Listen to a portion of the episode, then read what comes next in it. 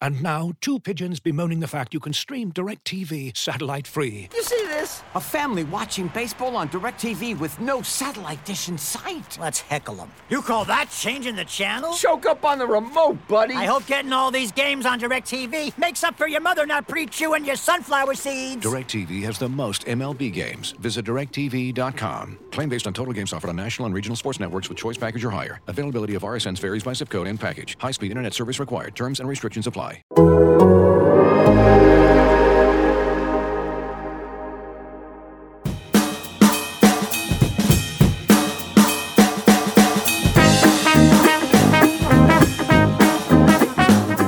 Going on, y'all? Uh, welcome in to the Hold That Podcast podcast.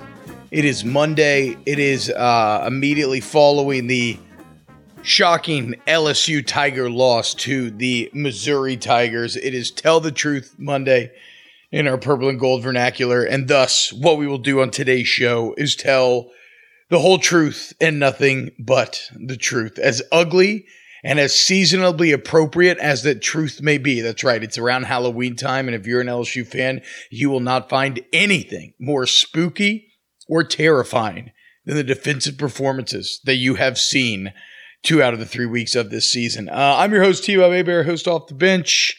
It's a show on 1045 ESPN, uh, joined by my co host, Brody Miller, who writes The Athletic. Brody, what's up?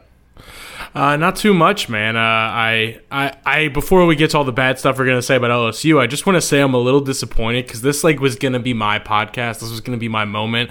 Texas A&M beat Florida. You know, I was gonna finally be able to be like, "Hey, Texas A&M's pretty good, guys. I told you." You know, it was gonna be a nice little thing for me. And then, uh, and now we we can't talk about anything other than basically what happened to LSU's defense Saturday. So thanks a lot, LSU defense.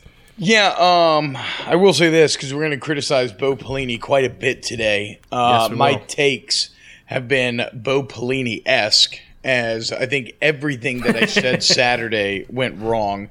Said LSU was the mortal lock of the century. I said Texas would win. I said Texas A&M wouldn't be close by the end of the game. Uh, I said Tennessee couldn't hang with Georgia, and I guess that kind of ended up coming true. But even then, they had like a bit more success than I thought they would. Uh, I talked a lot of shit about Stetson Bennett, only for him to go and have a great game. Um, so yeah, basically everything that I've said about college football over the last week and has been uh, wrong in terms of prediction. So are we gonna spin that as people should uh, not listen to you anymore, or should we say you're due? Like you got all your bad picks, and now you're it's gonna revert back to the mean. You're gonna go Well, 100. percent no, I would say don't judge me by my predictions because predictions don't matter anyway, right? Like, and everybody remembers when they get it right. They ignore when they get it wrong. It is what it is. Like, what I will say is listen to the critiques that I have given you and then answer me whether or not, for the most part, those have come true. Now, obviously, after the Vanderbilt game, I was way off on this defense. But as we'll get into, and if you heard the show this morning, a lot of what I said was immediately echoed by Orgeron and the staff in his press conference on this Monday.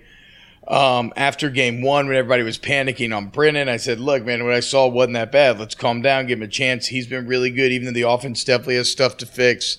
So, no, I mean, look, prediction is one thing, but I do feel confident in my ability to analyze film and to see what's wrong. And I spent four hours with this game last night, and it was a miserable four hours that I absolutely hated, uh, but it had to be done. So, um, I, I think this is how I want to handle it, Brody. I have, like, I, I've talked about this so much, and I know where I start. So I want to see where you start, and then I'll just kind of rebound off of you and see where this goes. Uh, by the way, subscribe to the Athletic.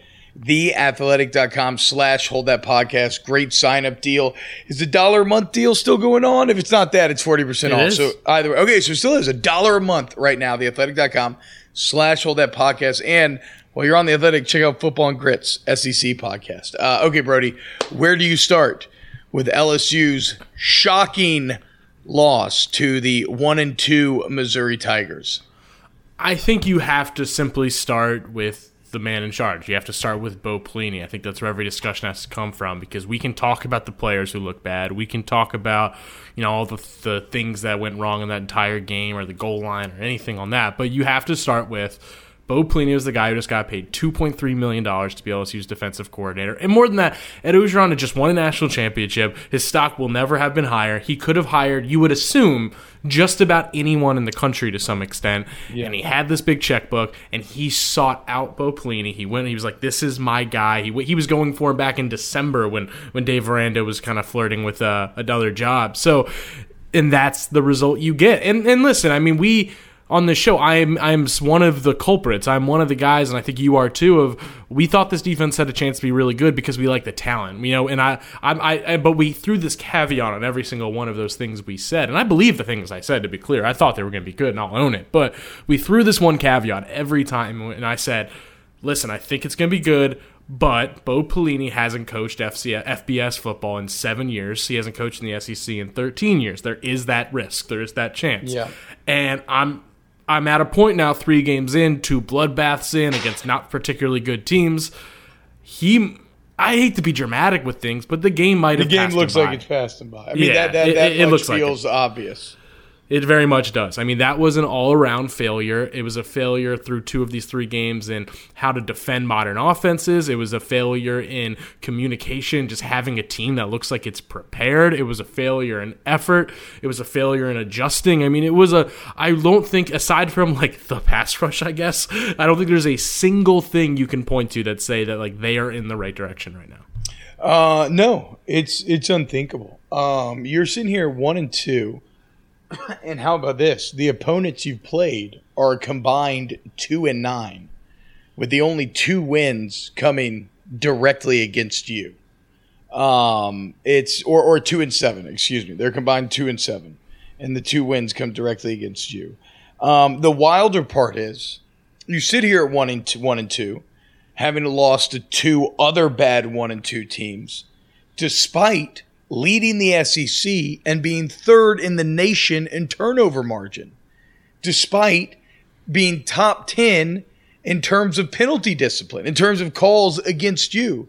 I mean, the, the, those are two statistics of turnover, especially where that is that is truly unthinkable, and in my opinion, it's truly bizarre.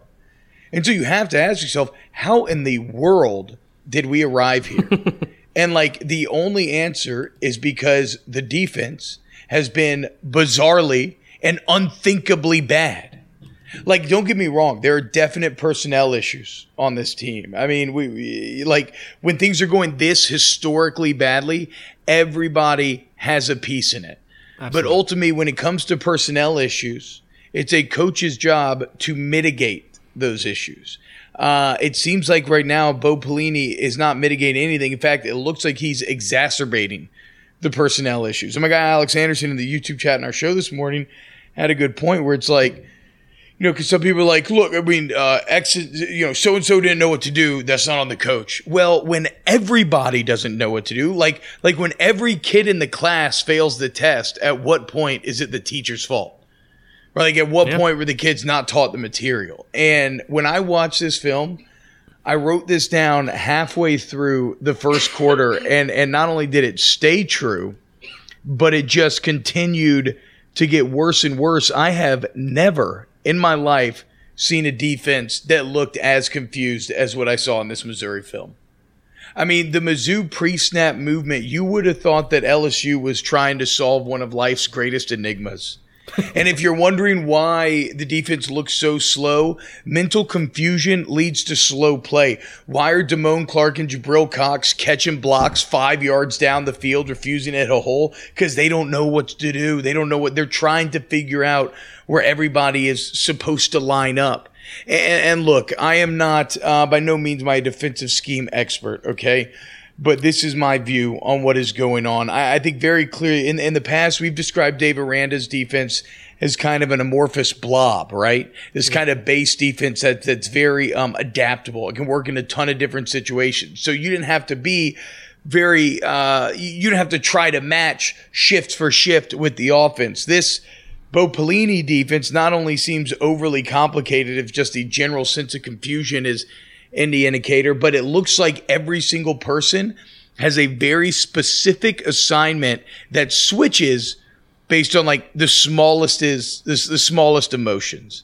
Mm-hmm. And so I think Drinkwitz understood this and it perfectly goes with what he wants to do offensively anyway.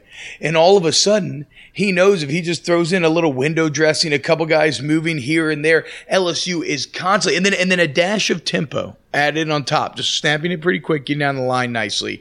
Um, LSU's defense, I mean, Brody, it was almost every single play, and I'm not exaggerating. It was almost every play you had at least one guy not set when the ball was snapped or still talking to someone when the ball was snapped. It was unbelievable. It just did not look like a team that was prepared for anything that LSU had brought to the table. And so I just, I mean, the linebacking play, and that's the worst part of it. And that is Bo Pelini's position group on top of the defense as a whole. I mean, I've never seen linebackers play so passive. Never got within five No. yards of line of scrimmage after the ball was snapped. I mean, catching blocks five yards deep. Um, it's it's it's shocking. It, it, it truly is shocking at how bad it is, and now it's having a it's it's just spawning all of these incredibly awkward and, and, and very real conversations that you would have never thought that you would have had just long ago. Like, do you have to think about firing him after year one? Is LSU even going to be able to pull off five and five this season? Is this such a disaster? How do you recruit to this defense? Like, are you going to end up affecting recruiting? I mean, the knock-on effect of this failure is uh, it's potentially huge. I mean, that's why they got to get the ship right and fast. But I mean, look at look at this. You haven't even played a good offense yet. Nope. That's the craziest thing. Mississippi State, KJ Costello in the other two games combined has thrown for like 500 yards, one touchdown, and like seven picks. Uh, Bazelak, before this, his second ever start, missing three of his top five receivers. Uh, Bazelak, I think, had completed like, uh, I think he threw for like 200 yards and no touchdowns and one pick and then he comes out and does you like he just did you. I mean, I just never have seen it. So, so it's just it's it's it's unfathomable about how bad this could become if something doesn't improve. Because I mean, Ole Miss's offense looks incredible, Alabama's looks incredible, Florida's. I'm at the point. LSU needs to adopt the Lane Kiffin mindset, which is like Lane Kiffin operates under the assumption that his defense is going to give up seven points every single time. and that's incredibly freeing in a way, right? You can be more risky. You can go for it on fourth down. You can do that onside kick and not really give a damn because what's the difference if they score from the 50 or score from the 25? I mean, it's the same thing in the end. It's a touchdown either way. Like that's how bad this LSU defense is right now. It's it's it's it's just it's it's inexcusable, it's inexplicable, and it speaks to so many. I mean, the pride, the hubris. Where was the game plan against Mississippi State? I mean, what did Kentucky do to hold them to two points? What did Arkansas do to hold them to, to, to 14 points? Exactly what Chris Petersen and Washington State and everybody else has ever done that had success against them. Rush three, drop eight. But LSU, thinking they were better than that, refused to put that in. And look at what happened. And then again, they looked like they had no idea what Missouri was doing. Look what happened. So it's a lack of preparedness. It's a it's a failure in the main thing that a coach needs to do in a scheme, which is communicate responsibility to the player. And then it's a failure in in-game adjustments. And then you combine that with the mass exodus of talent, the personnel problems, and you have the worst LSU defense ever, points wise, through three games, despite the fact that you have a game mixed in there where you only gave up seven. And and uh, first off, beautifully done. I enjoyed every second of that. You nailed it. And there's some things I want to ask you follow ups on. But yeah, I mean, you, you use the word hubris, and that is the right word because I mean, you talked. I mean, I've spent a lot of this whole year talking to people who from Nebraska or people who played for him or coached with him and all these things. And and yeah, thing you really hear from people very commonly is Bo Pelini is a very smart coach, but he is a lot of hubris. You know, he is somebody who can be Yeah. very stubborn and bullheaded and just you know he won't pivot and if you tell it it's us against the world if you kind of question him and those kind of things and and also I mean to some extent thank God he doesn't speak to the media because I mean another thing I've gathered is that when like everyone acts like it's his fault he's going to get even more dug in and angry about it and all those things so that's its own thing but you know you talk it's Well, there's no hiding. I mean, there is no, No, hiding no. from this. Like, let's be clear. Like, I mean, that's the thing. I I love LSU, and this is the part that I hate because, like, you know, I have relationships with people. I played for Pelini. Like, I I want to be nice, but I but but I have to be objective, and this is just so. I mean, what what you're seeing on film is inexcusable. You are paid two point three million dollars. Yep. And and you know, the funny thing is so much of this offseason, the thing that was getting the most like that O was the most excited about, right? The thing he was selling was that it was, you know, simpler that they were getting away. I mean, the common like knock you would hear kind of on background was that like Dave's scheme was a little Dave Aranda's scheme was a little too complicated for some of the guys. And you know, sometimes he was trying to, you know, be a little too smart and some of the guys were a little, you know, weren't really getting it.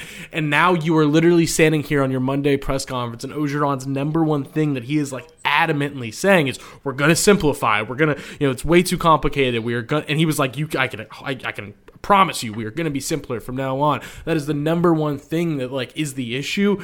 That is just uh, And that's why it's like so nobody nobody come at me and or, or come at us or whoever and tell me that I'm wrong or being overly critical because that is exactly what the film showed, which I was actually very happy Yeah. to see O come out and like address that head on because it is 100% on the coach's fault. It's a defense that is so unbelievably confused. Nobody knows what to do.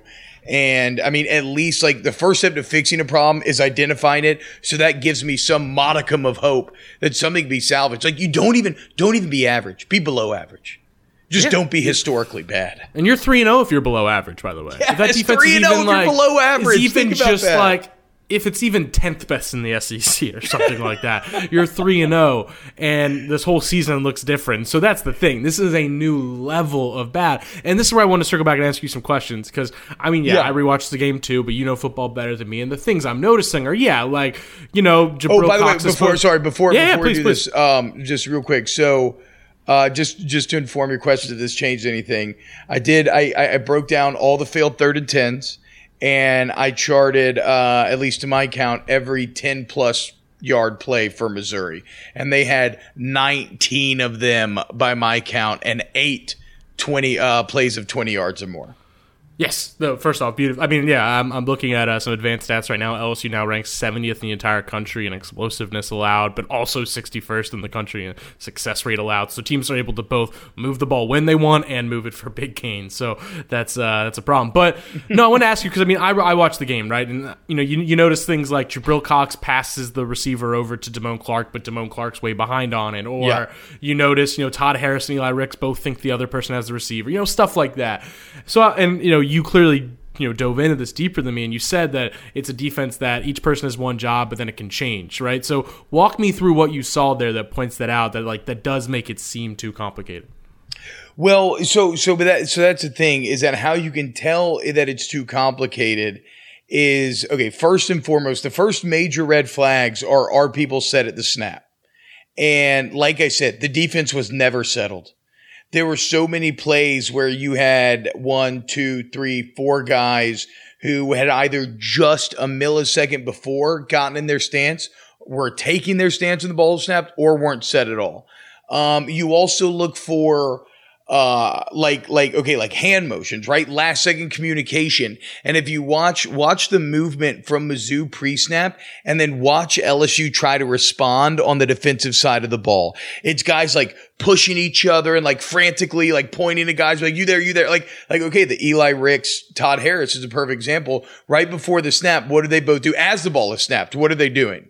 They're pointing to each other so they're both like trying to figure out like, okay, who do you have? Like you have you, and then and then what do you know? The ball snapped. No communication. I think I guess Ricks thought they were in some sort of zone. Uh, I'm guessing that's who screwed that up because Pelini then uh, was yelling at him on the sideline. Looks like they should have been a man. And next thing you know, it's just another busted assignment, a touchdown over the top. So as far as knowing the guys didn't know what to do, um, I think those are your first major red flags. But there's also lesser things that you can look at. And that goes to the general passivity, if that's a word, of the defense. Um, like we were talking about with the linebackers, right? Why are they so slow? Why are they playing so passive? Um, why aren't these holes being filled? Like, why, why, why why are these cutback lanes so wide open?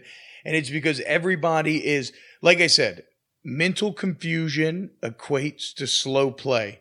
And so when you see an LSU defense that looks very slow and very reactive, and you know that the talent on that defense is better than, well, then my explanation for that is that everybody's just thinking too much. Nobody is able to take advantage of their raw natural athletic uh, athleticism because it's being blocked by just mental processing. And, so I guess if I had to, if, if you ask me for the things, and then there's also a ton of situations where it looks like half the teams like playing man and then half the teams playing zone. And then of course that too leads to busted coverages. And I see why they don't play zone. They're horrible at it.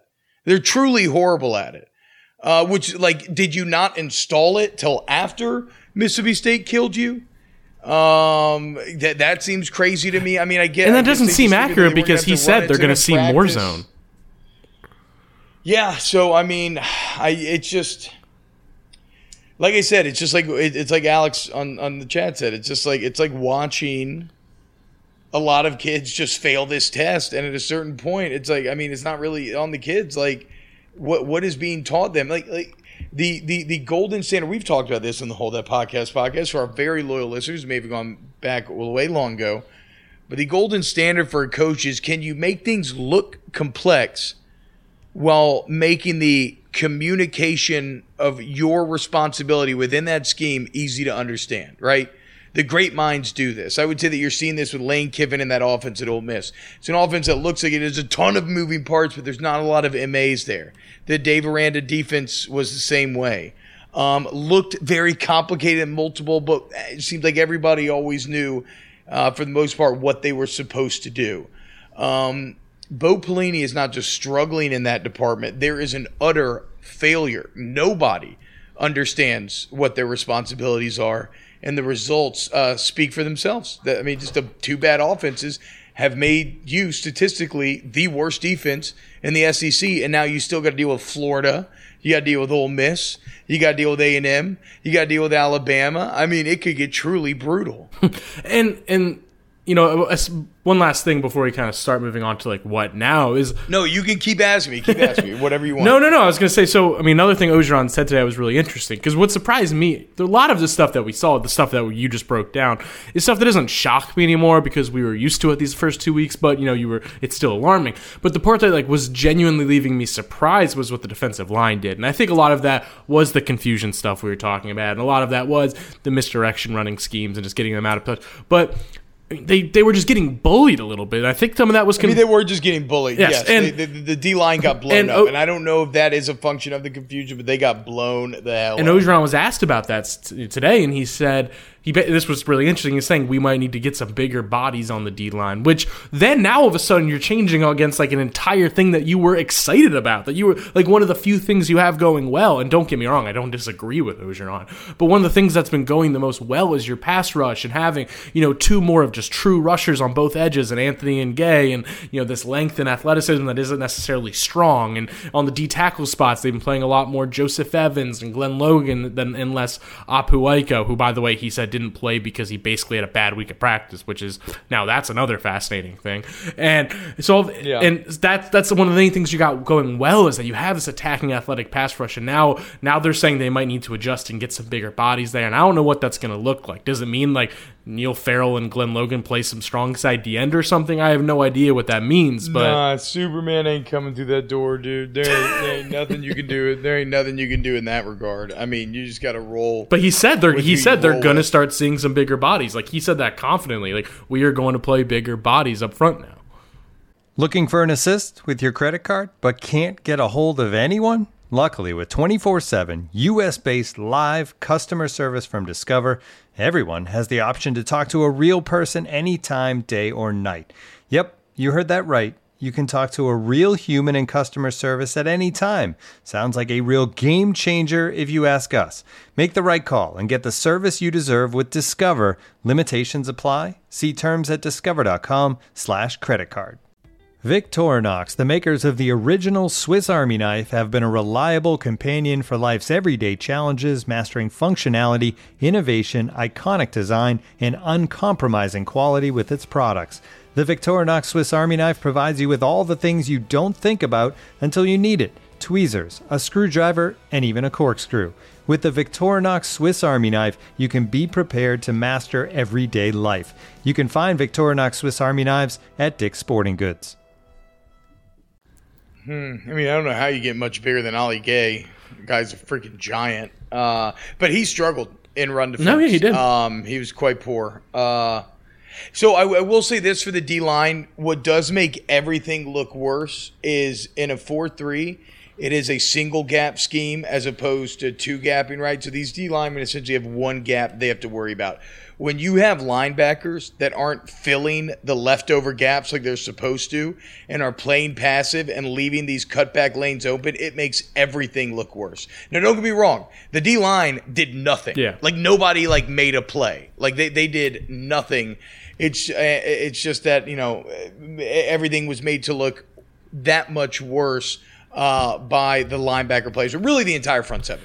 Which you know what matters the most in a four three? The entire front seven, and uh, they got they just got dominated all night long, and it's kind of crazy when you get run on like that, and then you don't have Apu Ika in there, who conceivably is your best uh, run defender. Yeah. And so now I want to ask you this. I mean, it's a big question. It's three games, and like you know me, I'm like the least like reactionary I think sports person I know. But where do you go from here? Are you already at the point where like boosters are getting together? Which, by the way, I think to some extent they are, and talking about your exit strategy from this. Like, where are you at in that sense? Yeah, no, I mean, look, it's it's something that you legitimately have to talk about. Now, you don't make a decision during the season. Um, I guess unless things, I mean, but but then again, I, I would have said that this was never even a realistic conversation three weeks ago, right? Yeah. So I guess things could get catastrophically worse. Like if you're going to, if you're looking at, if you're staring down the barrel of like one and nine or two and eight, um, which I don't believe will happen, but as we sit now, we can't, we can no longer just pretend that it won't. Like there's no game left in the schedule that you see as a for sure win when you look at how LSU No, literally none. Arkansas is no longer so- a pushover. Yeah. I know. Felipe Franks over 304 Yeah. scores. They got cheated. There's there is like Uh, it is like conceivable. I'm not saying it. I'm no way predicting this, but like one and nine is technically conceivable. It is technically on the table. And We'll go into a little schedule Yeah, yeah. expectation because I do think that's a terrible, terrifying, fascinating conversation. so if you get to that territory, then maybe it is a midseason firing. yeah, Outside of that, I think you suck it up for this year, and then you've just got to have some real uncomfortable conversations afterwards. And here's the deal: as you have to hold yourself to the same standard that you have held yourself to in the past. It was very hard to fire Matt Canada. You made that decision, believing in it, believing it was the best thing. I think that same exact conversation is going to have to have to take place. This is twice the money. Here's your, yeah, here's your two point three million dollar coordinator that has quite literally cost you two games against horrible teams, and it, just, I mean, I guess I would say signs. I would say it shows no signs of getting better, but like it's so hard to be worse that I think it will get better. But I just don't know how it could get good enough to justify bringing back that price tag. And, and what's the wildest part about this is that is even with the six point nine million dollar buyout and the um, the the fact that LSU's losing millions upon millions of dollars in revenue this year. I still think you have to legitimately have that conversation by season's end. There's just no other. I mean, there is Oh, yeah. just no other way about it. And and it's tough. And and and Orgeron's done. He's he's taken his licks on this, and he knows it, and he acknowledged it today. That quote before the season started, right Yep. about the defense being light years ahead. And the problem with that is is that that shows a coach that was maybe thinking a bit more emotionally than he was analytically. He wasn't necessarily saying, and granted, sure, I'm sure they looked better at practice, but he still was not saying what I think his his his truest of hearts would tell him to be true. He was saying what he wanted to be I true. believe that, yeah. And and that much is obvious because it's just not. I mean, that is a quote that just seems like the height of absurdity here three weeks in. And what sucks is we should be talking about a team that actually carried through a lot of its offensive success. Yeah. And even though it's still got major things to fix, like there's so much potential in this offense and in the receiving core and in the quarterback play, and instead we're bogged down in this just menial uh, conversation about a defensive coordinator and, and, and whether or not he needs to be paid $7 million not to work. Which, if you're Pelini, why would I want to get better? I'm entering tank mode. It's probably so awkward around that building Like, I mean, can I really bring this back? Like, if I just go and get fired, then I get paid $7 million not to work. Like, hell yeah. living the dude. dream. Go get a job as like an NFL assistant somewhere. I don't know. And I'm sorry, I'm trying to phrase what I'm trying to say. Like, wow, I just lost my train of thought completely. I'm so sorry. It's gotten to the point where we had, so, you know, there's the for cause clause in the contract, right? And in the chat today, we had people suggesting like ways that you could get Bo Pelini for cause so you didn't have to give him the buyout.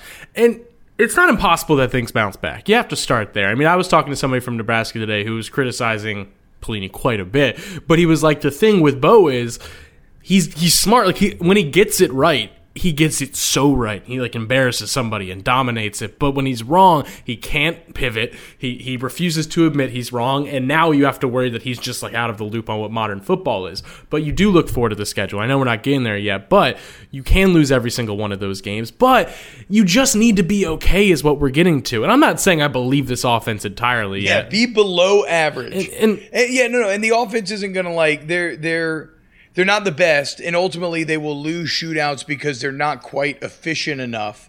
Um, but they're getting better each can week, but- and yes, and that's a they big are getting thing. better, and you you still would have won these first three Oh, games God, had yeah. you just been below average. But and yeah, so we'll wait and see what they do against you know the offenses against say a Florida or an Auburn, for example. But point is, the offense is at least as good as you think it is right now, and that's while being forced to just be in these shootouts because of these defensive games.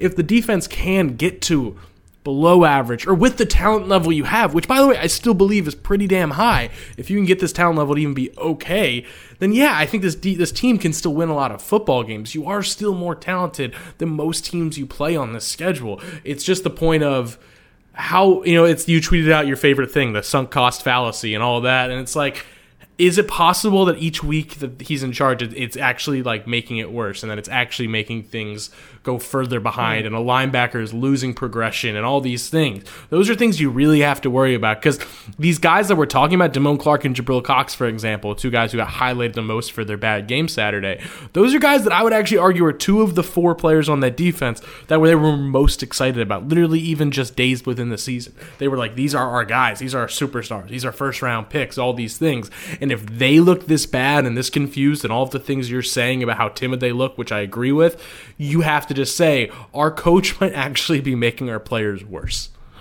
I mean, he's costing Jabril Cox money a lot of it yeah right now. yeah Um, and and and and the reason why this Missouri game to me is so much more terrifying than the Mississippi State game was that although I saw busted coverages in the Mississippi State game, that just looked like a terrible scheme. Yeah.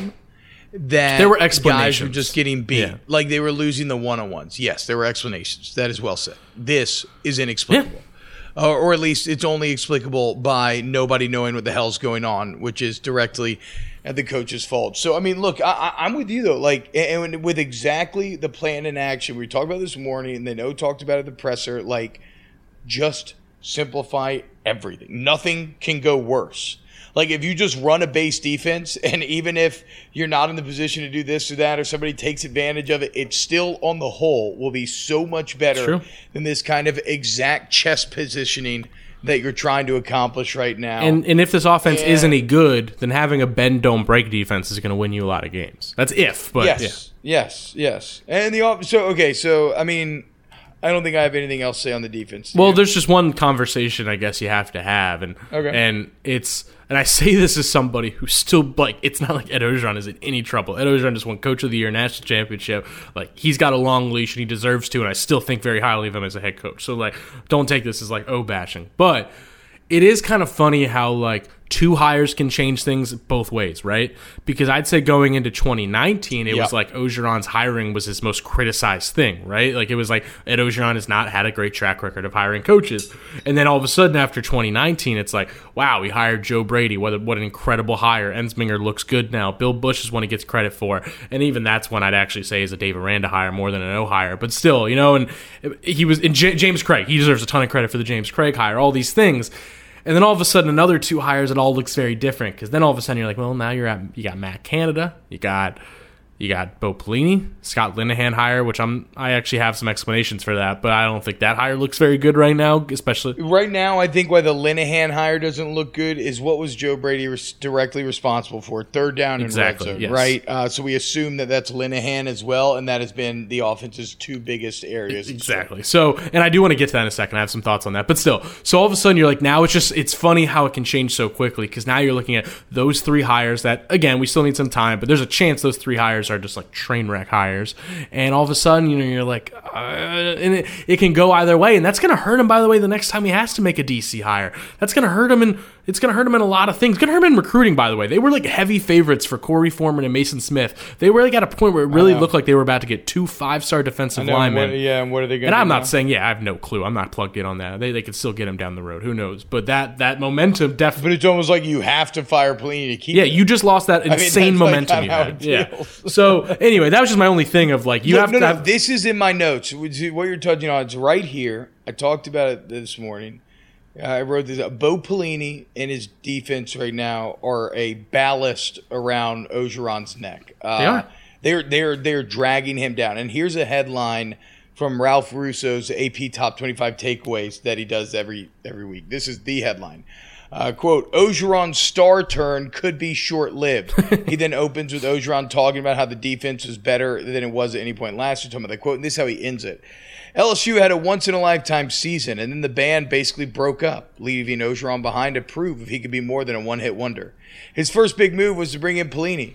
His defense has given up more points through three games in any in LSU history. A year after beating Nick Saban and Dabo Swinney on the way to a national championship, Orgeron is conjuring up memories of a far less successful season at LSU. Heading to Florida next week to face the potent Gator offense, the Tigers are one and two for the first time since 1994, Curly Hallman's last season as a coach. And this uh, is obviously uh, tagged right along with LSU dropping out of the AP top 25. So you're right. I mean, it could get bad enough where maybe some sort of it's almost like a a, a panic like like like freeze the stock, you know, the, the the price is in free fall. Like we have to make some very clear public changes to get investors to kind of calm down Investors, and everybody stop love it. selling and stop panicking. no, and you're you're Uh, right. And, and so and so maybe it has to get there. I don't know. And here's the thing, like I said, I, I mean, everyone deserves the chance to make bad hires. Like Nick Saban made some pretty bad hires in like 2018, 2019, you know? Like everyone has those things. But it's the fact that, you know, it's one of the fa- our favorite things to discuss after the championship and this whole spring was this idea of like, now we really, f- and I'm not taking away credit for 2019. Ocean deserves so much credit. But our thing was this is where we really thing, find out. is the- this is where we really find out what Ed ignore a lot of Orgeron yeah. is. This is where like he has all the power. He can do whatever he wants. He can be the, like build the program perfectly in his image. And all of the moves that he made that were this is my image so far are going really really poorly. And that's the part that has to scare you. And I'm not saying it's over, Now, but it's- it's, it's- scary. So and now and, and and so if we're and, and we're gonna acknowledge the bad, let's also acknowledge the good because Yes. there is a little bit of negative confirmation bias going on where people are ignoring all the good moves and only highlighting the bad. You're I mean, right. even the ten and three season that you kind of pulled out of your ass, uh, Orgeron was the architect. Oh, that was of his best coaching job, yeah.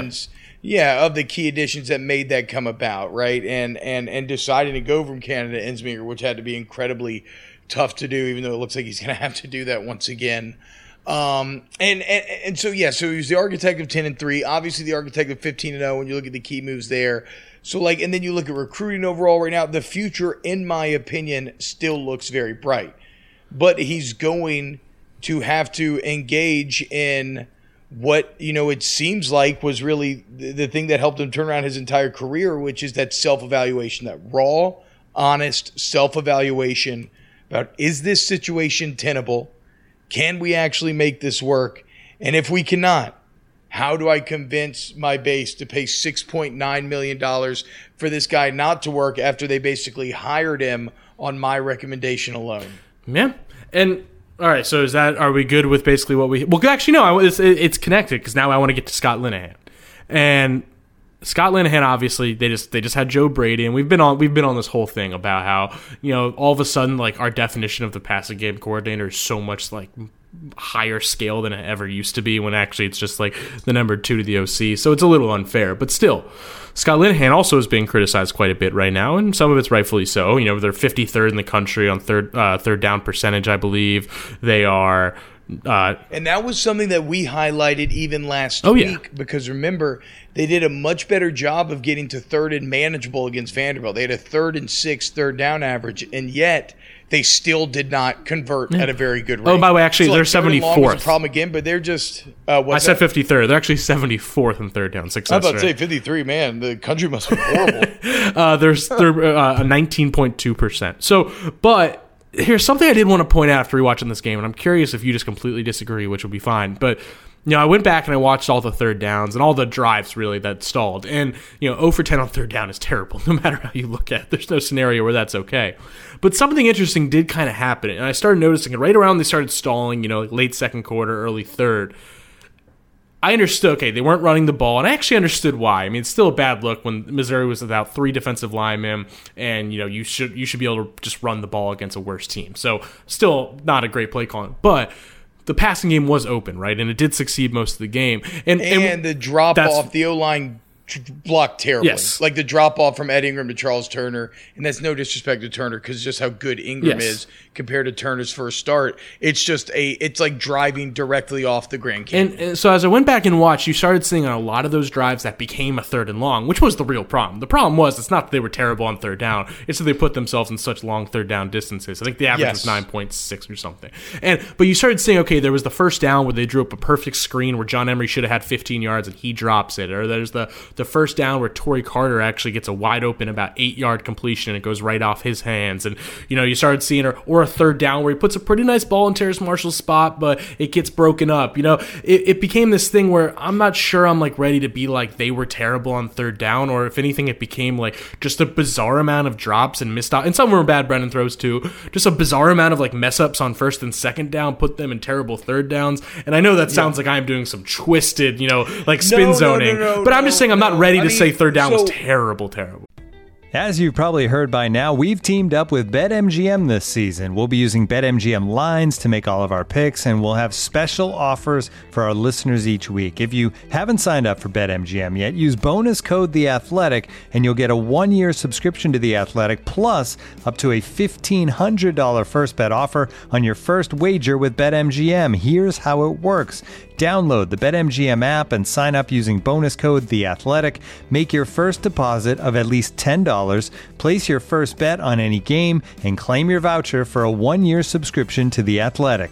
See BetMGM.com for terms. U.S. promotional offers not available in D.C., Mississippi, New York, Nevada, Ontario, or Puerto Rico. Gambling problem? Call 1-800-GAMBLER. Available in the U.S. Call 877-8-HOPE-NY or text HOPE-NY 467-369 in New York. Call 1-800-NEXT-STEP in Arizona. 1-800-327-5050 in Massachusetts. 1-800-BETS-OFF in Iowa. 1-800-270-7117 for confidential help in Michigan. 1-800-981-0023 in Puerto Rico. First bet offer for new customers only in partnership with Kansas Crossing Casino and Hotel. Don't forget, if you haven't signed up for BetMGM yet, use bonus code The Athletic, and you'll get a one-year subscription to The Athletic, plus up to a $1,500 first bet offer on your first wager. And now, two pigeons bemoaning the fact you can stream DirecTV satellite free. You see this? A family watching baseball on DirecTV with no satellite dish in sight. Let's heckle them. You call that changing the channel? Choke up on the remote, buddy. I hope getting all these games on DirecTV makes up for your mother not pre-chewing your sunflower seeds. DirecTV has the most MLB games. Visit directv.com. Claim based on total games offered on national and regional sports networks with choice package or higher. Availability of RSNs varies by zip code and package. High speed internet service required. Terms and restrictions apply. Well, no. So, so I think I think both are true. I I, I- think that you are correct, in and and I'll point out a sequence that just perfectly highlights what you're just talking about. You are correct in that ultimately, a lot of times you pay for the sins. Uh, that you that you make on first and second down, you, you know, payment time is on third down, and and, and LSU, without a doubt, ran into that. Uh, but still, just overall on the season, they're just not good at third down. Like, and and you're right, it's it's it's this weird whose turn is it now type of deal where it's like a drop pass, this throws a little errant. Oh, they missed the protection there. Like it's it's just a different position group seemingly every time. But let's look at the last third and eighteen. So this is where you had a three point lead and you are trying to drive to obviously extend that lead. Um, so you get to third and 18. How did you get there? On first and 10, you had the dropped uh, touchdown by Torrey Carter, which was an unbelievable Yep. throw in between three guys right there. And people are like, why are you throwing to Torrey Carter? I want the quarterback to make the correct decision.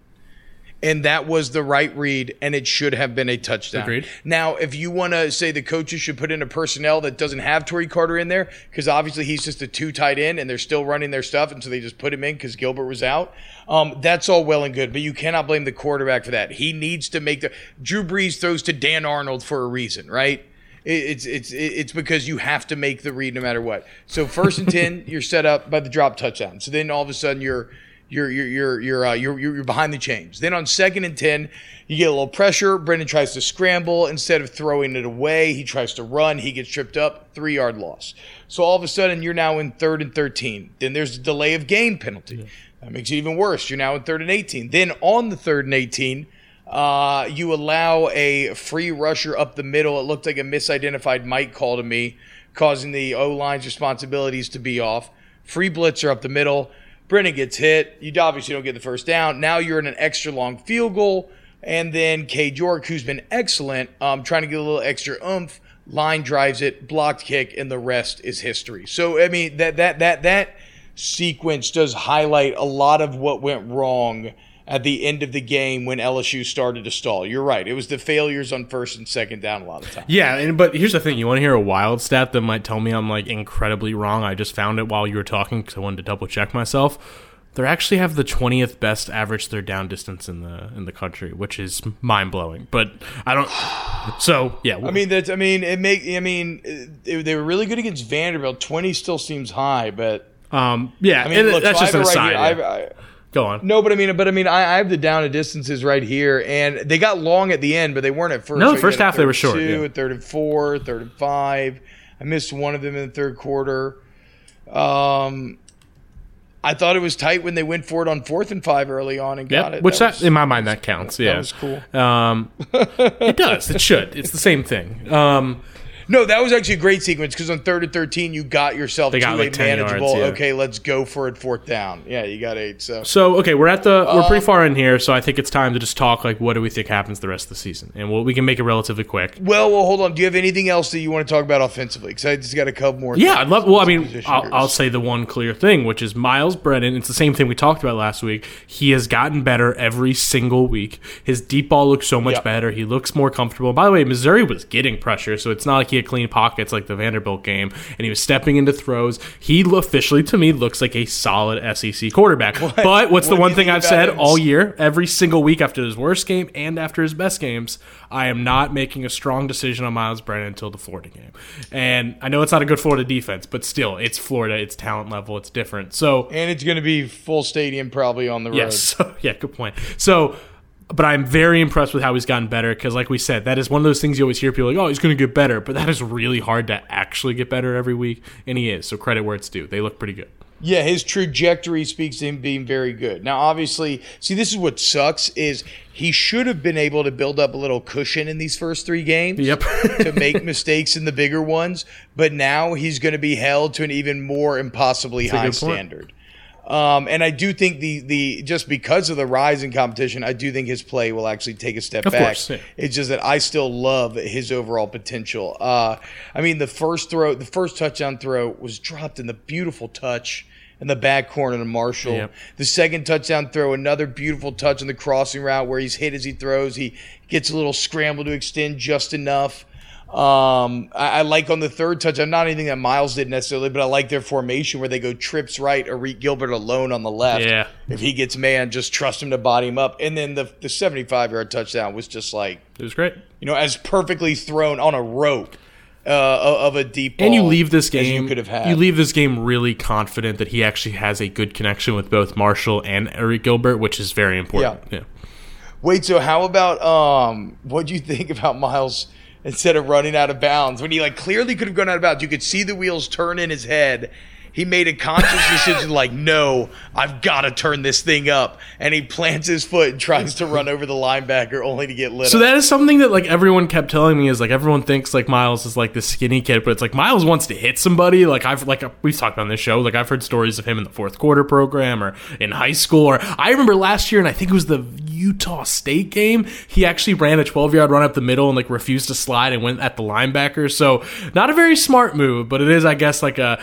Let's not forget Joe Burrow like won most of his points with the fan base in 2019 by taking hits and like liking hitting people. The difference is Joe Burrow still kind of went forward on those hits, but hey, whatever. And and I mean also He won the uh, hits. did I, you had a you you had a little bit of a better insurance policy with Miles as a backup compared to two freshmen. So like you maybe want to be a little more Not too. I also I loved Here. everybody What- on Twitter. What did you hear? I'm sorry. Oh, sorry. No, I, was- I just want to say everyone was like, "Man, you see, you hurt the linebacker." Everyone was like, "Like Miles Brennan hurt this guy." No, he didn't. It was the guy who went over him. It wasn't the guy he hit. The other guy went over him and it got hurt. Yeah. All right, just had to say he that. Did not hurt the linebacker. uh, but but no, but you heard? Did you hear Coach O talk about that during the press conference today? No. He, he he said that it was uh it, it was like one of his favorite things that he's seen on tape from Miles. Okay, I must have missed that. that that he he was saying that you know the the they were always kind of wondering uh you know it, O said you know I thought I thought he could take the big shot and bounce right back but I didn't know it. It had to be proven. And and for O it sounded like that was like a big time kind of prove it moment for him when he saw Miles take that shot and then get right back up. So Yeah. it's funny how much that little stuff Miles can hurt. kind of matter uh, yeah, The second half, and Miles he came was back definitely and hurt. and out. solid. So yeah, I'll, I'll give him credit, and and I do think how good his connection looks with you know we knew it'd be solid with Marshall. How good it looked with Gilbert. They just look like they genuinely had a good thing going. So that's promising because that And Terrace Marshall's incredible. I hate that his performance is just lost in all this because he was unbelievable. I mean, our uh, Dane if only he had managed to stretch that ball out, dude. If only he managed to stretch yeah. that ball out at the end, Yeah, he was so close. Dane Brugler, I believe, uh, the athletic, our, our draft analyst, yeah, I believe he tweeted Saturday, like, is LSU going to have two top five receivers this year? Which, I mean, like, Marshall's are earning first round buzz. But yeah, that's all I got on the offense. I mean, what if like what if Ja'Marr Chase is on this team? I mean, I can't do that to my brain, but my God, Yeah. it'd be incredible. Um, okay, last thing I want to talk about the goal line play sequence Oh, yeah. from the one. It's funny. I just don't have that many thoughts there. I just don't. But I want to Okay, hear, so I want to here's hear my yours. biggest Yeah. issue with it. Here's my biggest issue with it. Um, is that in the two runs in the first three calls, which are two runs in a very quick, like quick design throw, right, where you're only going one place with the throw. Um, my issue with that is you really only gave Brennan one chance to win you the game. Like on a day in which he did everything for you, including driving you down there to be in that position, you really only put the ball in his hand on one play. And and granted, on that fourth down play, he had Kirkland on the backside. He was locked in a Marshall. I don't know if I could blame him for being locked in a Marshall at this point, but Kirkland would have been open on the backside. But like, I would have liked to have seen you give him at least two chances. Yeah. And then I guess my only other thought is I hate LSU's quick back-to-back zone runs. Um, not not because they're run calls. I just because that sequence has become predictable out of them. Yeah. They've done it for two years straight now in every short yardage situation. I would have loved some sort of play action, like like do the thing that you always do, but mix it up with like a jump pass or something. Like there's so many different ways that you could have handled that. So I was like, a, as soon as you saw them lining up real quick on second down, you knew exactly what was coming, and lo and behold, that was it. And- so that's my main no, and there's like- it's just that you only gave Brennan one. There is chance. something interesting to point out there is that after the the state game, I had somebody specifically to go out of their way to tell me that they had fixed that because that was the one things week one is they were mad that like those op those run plays like Miles didn't have the option to pull it at the goal line. And someone said we specifically went in to fix that, so now Miles does have that option to pull it, and it didn't look like he did. So that is just something to, Well, to yeah, keep an he, eye he on. definitely, he definitely, that, that was a street zone at the end. I don't think he ever would have pulled that at the end. And then the other thing is, though, I, I, mean, everybody knows you're just run lining up and running zone again, and you and you've been terrible, like you've been terrible run blocking all day long. I know you want to think you should be able to get a yard, but the game had proven that you could not get a yard at will. Uh, Ed Ingram was sorely missed. Um, okay, so that's the offense. That's the defense. It's a one and two LSU team that looks like it's in very rough shape now. Brody, let's talk about where things go from here. Go to theathletic.com, sign up for the you know, the athletic.com slash hold that podcast, sign up for the deal. And then after you do that, um, go look at the LSU schedule. And when you look at the games remaining, uh, let me pull mine up real quick. So you have Florida this week, South Carolina, Auburn, Alabama, Arkansas, Texas A&M, and Ole Miss. I'll tell you where my head's at. I will still give you the benefit of the doubt on South Carolina and Arkansas, which I shouldn't, but I will. Yeah. So I'm going to say you win those two. Yep. I'm going to say you lose to Florida and Alabama, mm-hmm. and then you have three question marks in Auburn, A&M, and Ole Miss. Why that's terrifying is before you factor in three question marks, if those games play out with the two wins and two losses, like we said, you're at three and four. You are three and four, feeling like you most likely end at four and six. I cannot. I, I would have never thought that was even in the cards when they came out with the new SEC schedule. We talked how LSU was the big winner, and they added Mizzou and Vandy. It's it, it is unthinkable that that's where we have arrived. Wait, wait. How? Where are you getting three and four? Uh, because right now you're one and two, and so I'm giving you wins over South Carolina and Arkansas, and I'm giving you losses against Florida and Okay, Alabama. gotcha. Well, that's the thing though. What's scary is that okay, you lose to Florida. You let's say you beat South Carolina, and you lose to Auburn. You're going into Bama two and four. And then, well, the, Yeah, and then you're two, worse. So then you're two and be two and five, yeah. So that's the really scary thing because now you even- have yeah, this like albatross hanging over it, where each game literally is a win-win. And and just for context, uh, Bill Connelly's ESPN uh, numbers give LSU a 32 percent chance of five and five, a 27 percent chance of four and six, and then 19 percent chance of six and four. So you're more you are more likely to go four and six than six and four based on the the analytics. That makes sense to Oh, me. yeah. I mean that definitely And makes sense to me. gives them a five and five would be the success at this point. Oh my god, yeah. And if you go six and four at that point, you're like, wow, hell of a turnaround. Good coaching job. You know, like then we're gonna have to write like weird puff pieces, and that's gonna be a new thing. Yeah, but you're right. But I mean, yeah, I just so okay. Part of me does believe they still win one of the big four. I do. I think they I think they find a way because you are still that talented. You are still, you know, a team. And Florida, Florida looks way more vulnerable than they did. Like you know, theoretically, you could win a shootout Yeah. there. Florida looks I mean, vulnerable. I don't think Alabama. Auburn still looks really messy to me, and A and M. Who knows what to make out of A and M? Although Oh, yeah, I don't know M what to make, now, have you seen this? Have you realized just with how things have played out, A and M probably has the best path to the Natty out of anyone How is that possible? It- oh, because they're already through their dude. two toughest games, probably. Because they're not going to have to worry about an SEC championship. They're through the two. They will be favored in every game likely from here on out. I have. I'm pulling it So up in A and M could yeah. make the argument that they're going to be nine and one, and then you're not going to not put a nine and one team in the playoff oh my god. from the SEC. So A and M's actually in the catbird seat right now. Wow. Well, the problem is, Hey, Things things change fast. It's it's take quakes 2020. They never stop. They keep coming. It's wild. eh, but it is set up though where they're probably going to be going into their last two games. You know, something along the lines of like seven and one. And wow, that's going to be fascinating. Okay, um, so okay, let's let's make our predictions because I think my prediction, I still think you win one of those four. Well, I'm gonna I'm just gonna say Auburn for the hell of it. So you're two and three going into. I think I go five and five, which is the boring, most likely scenario. But I'm gonna I go five and five as well, but like I actually feel like I'm being a bit of a homer with that. yeah. Like I really think that four and six feels like the most realistic. If you're judging just, Just off those first I- three games, yes, four and six is the correct exactly. answer. Like yeah. it's just it's it's so tough for me to give the benefit of the doubt when that's what we did for this Mizzou game. And Touche. look how badly it bit us. the yeah, ass. there's just that part of you that has to say like it can't, it can never be as bad as it just was, right? just- I mean, like you I guess assume exactly, that, yeah. right? Like this is such a rock bottom moment, and if you look at how they responded to the last rock bottom moment against Troy a couple of years ago, that ended up being the catalyst for tons of positive change. So it's like wow, kind of funny. maybe that happens both times again, Mississippi State but- was the the pre bottom. Both times, because in 2017 Yeah. Mississippi State routed them, but it still wasn't bottom. Troy had to happen. This time it's Missouri. Yeah, I, I, I- I feel like Orgeron's kind of like, you know, when he's not whooping everybody's ass, he's got a little bit of a Santa quality to him. He's just like hooking all these fan base up with tight wins. like Troy, you got Spin one. zone. Okay, Mullen, you needed one at the end. Leach, you need to kick this bandwagon off. Come on, dude. Drinkwitz? Fucking nerd. You probably won't win again this year. Come on, dude. Let's go. like, let's ride. I mean, like he went out, he shook his hand after and he's like, "You're welcome, my man. Like I got, I got you. I got you. You're good for a year, bro. I got you." I mean, Christmas comes early this year when you play the LSU Tigers. He's gonna be like, "You're gonna have I mean, to pay bro, me back next year, though." Yeah. Lane Kiffin is looking at Bo Pelini like he's a delicious, like just dinosaur that's ready to be put out to pasture and, And that's grilled the last up. game of the I- year. I mean, Ugh. Lane Kiffin has got to be licking his chops after what I just saw. Lane after I saw the tempo and what Lane Kiffin just did to Nick Saban in that Alabama defense. I am terrified for Bo Pelini and LSU. Me too.